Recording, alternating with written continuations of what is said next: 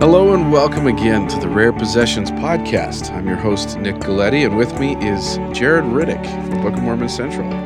Happy to be here. All I righty. need a better greeting. That's what I say every time. No, it's fine. It's Eh. Heidi ho. Heidi ho, neighbor. So, this episode, we are going to be focusing on something from John Gee called Four Suggestions on the Origin of the Name Nephi.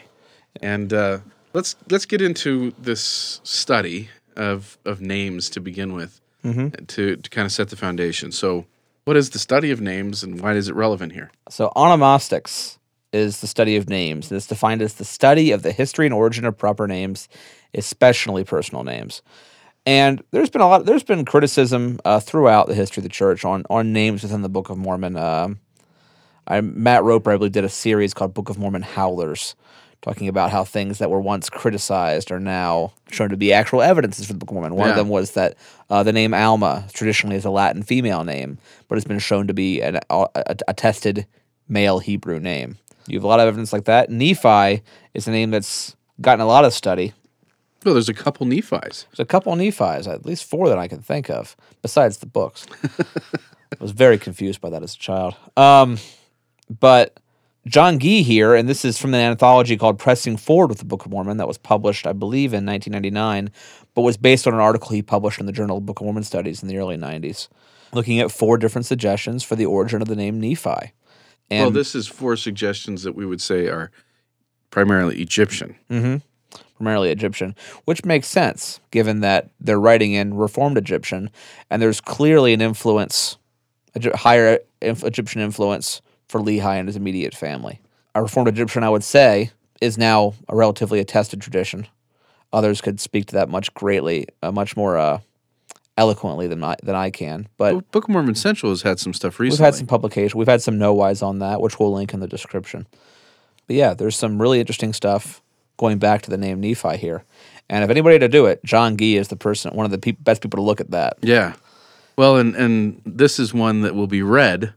Uh, by Stephen Smoot, who's a former guest of the podcast, because there's a lot of Egyptian names in here. And while we could have consulted with them to make sure that Nick pronounced them correctly, That's no guarantee. it's no guarantee.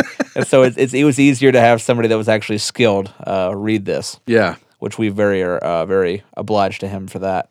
And out of uh, consideration to that, I won't try and pronounce any of the names in the article, but to talk about how there's some very interesting, very interesting backgrounds Yeah. uh, for Nephi. Well, and again, we're talking about adding layers of complexity that help support the historicity of the Book of Mormon. hmm And often that the biblical writers did this as well, but would use names to make points in the Book of Mormon. I think Nephi and Mormon himself and other writers would have done the same thing. They would have used the names and constructed things in a way to to make a point. Well, we, we even do the same thing nowadays. I mean, children are named after parents for reasons, and people receive na- family names because of what that person that lived previously brings to what they hope this person will be. I guess it's it's almost an honorific. So names are used in different ways in different cultures, and I'm this not- just goes to support that. I'm reminded of a story. I think it was George Albert Smith that had uh, the vision of his of his ancestor George A. Smith, I don't know. and was asked, "What have you done with my name?" Oh yes, okay, now I remember Yeah, that. Yeah, the names hold power. Yeah. it's really interesting to see this, and I think John's work here shows that the personal names contained in First Nephi are in themselves evidences for the Book of Mormon. right. Things we, we didn't always, it's something we don't always consider, but it's a very valuable thing. Yeah.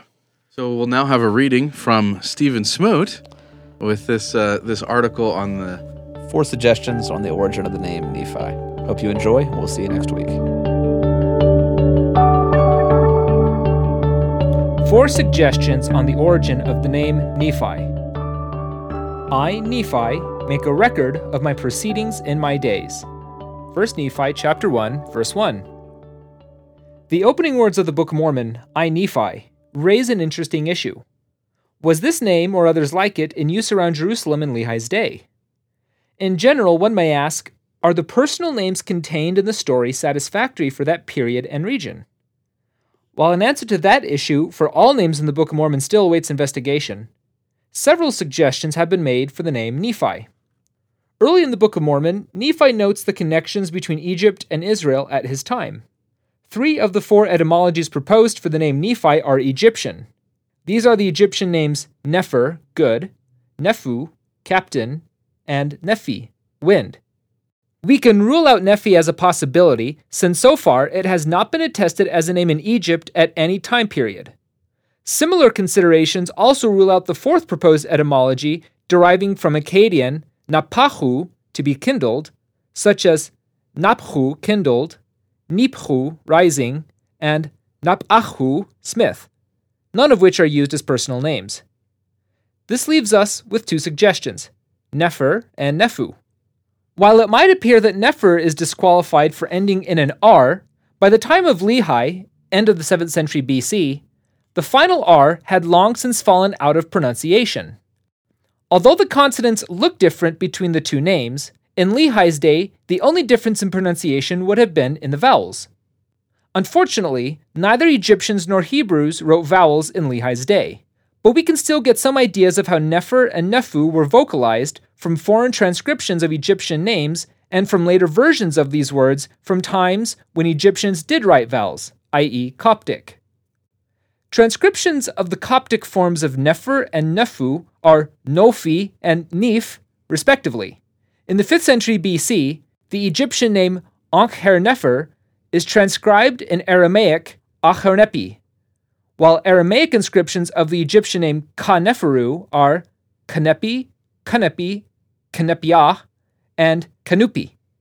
The transcriptions indicate that the vowel might be O or U, matching the initial vowel of the later Coptic Nofi. In the 5th century BC, the Egyptian name Ankh-Her-Nefer is transcribed in Aramaic Achernepi, while Aramaic transcriptions of the Egyptian name Ka-Neferu are Kanepi, Konepi, Kanupa, and Kanupi. The transcriptions indicate that the vowel might be O or U, matching the initial vowel of the later Coptic word Nofi. The problem with this proposed etymology, however, is that Kaneferu is a stative verb form. In Egyptian, as in Semitic languages, different verbal forms are indicated by a change in vowels. Kaneferu is a stative, whereas nefer is probably a participle, and the vowel in the participle from Greek transcriptions seems to be an E, as opposed to the stative case vowels O or U. On the other hand, Assyrian scribes transcribed the name Bak and Nefu as Bu'uku na ani ipi or Bu'uku na ani ne'epi. These transcriptions indicate that the vowel in Nefu was an E or I, matching the vowel in later Coptic. So the vowel matches better with Nefu than with Nefer. The advantage that Nefer has over Nefu is that Nefer is actually attested at the right time, whereas Nefu is attested but not at the right time. As previously noted, neither Nephi nor forms of Napahu are attested as names at any time. Thus, one may confidently conclude, whether from Nefer or Nephu, the name Nephi is an attested Egyptian name. Thank you for listening to the Rare Possessions Podcast. This has been a presentation of Book of Mormon Central. Please stay subscribed to this podcast in iTunes or in SoundCloud. And make sure to visit us online at archive.bookofmormoncentral.org. Thanks for listening.